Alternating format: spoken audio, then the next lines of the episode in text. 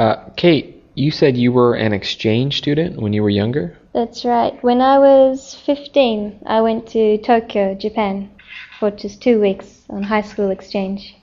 Uh, So were you alone or with your school? Um, I was, you could say I was alone. I mean, I went with a group of about seven people, around about the same age, Uh huh. and they were from the same city.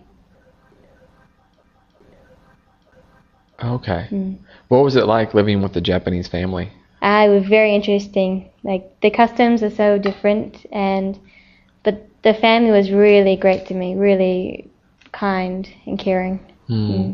Like, what is different about a Japanese lifestyle and a lifestyle in New Zealand? Um, in a way, they have this togetherness, the family.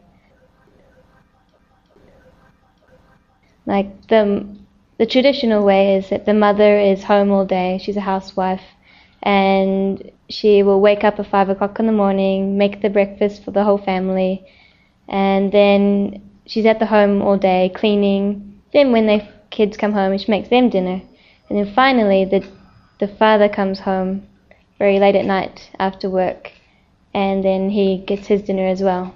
It's very, very different from my family, which is everybody just makes their own dinner. Everyone's independent.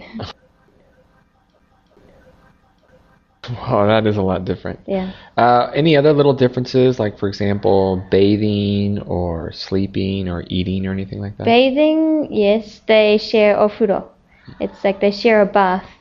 So I think it's, I think it starts from the children. Uh-huh. I'm not sure. I can't quite remember, but they, they all share the same water. They don't waste water.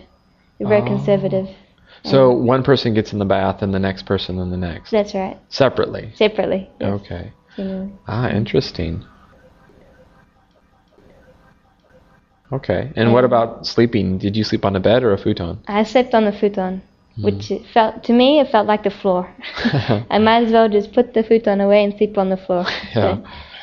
So I got um, what, used to it. um, what do you prefer now, a futon or a bed? Uh, I I have a bed now, Mhm. but I don't mind futon. I've really gotten used to it. Mhm. So you obviously have really good memories. Um, having an exchange student or being an exchange student. Would you like to have an exchange student someday? Yes, of course. I've had three already actually Really? in my house. Because when you go to Japan, you're expected to have a host sister or host brother come back to New Zealand the next year, the following year. Ah, I see. Mm.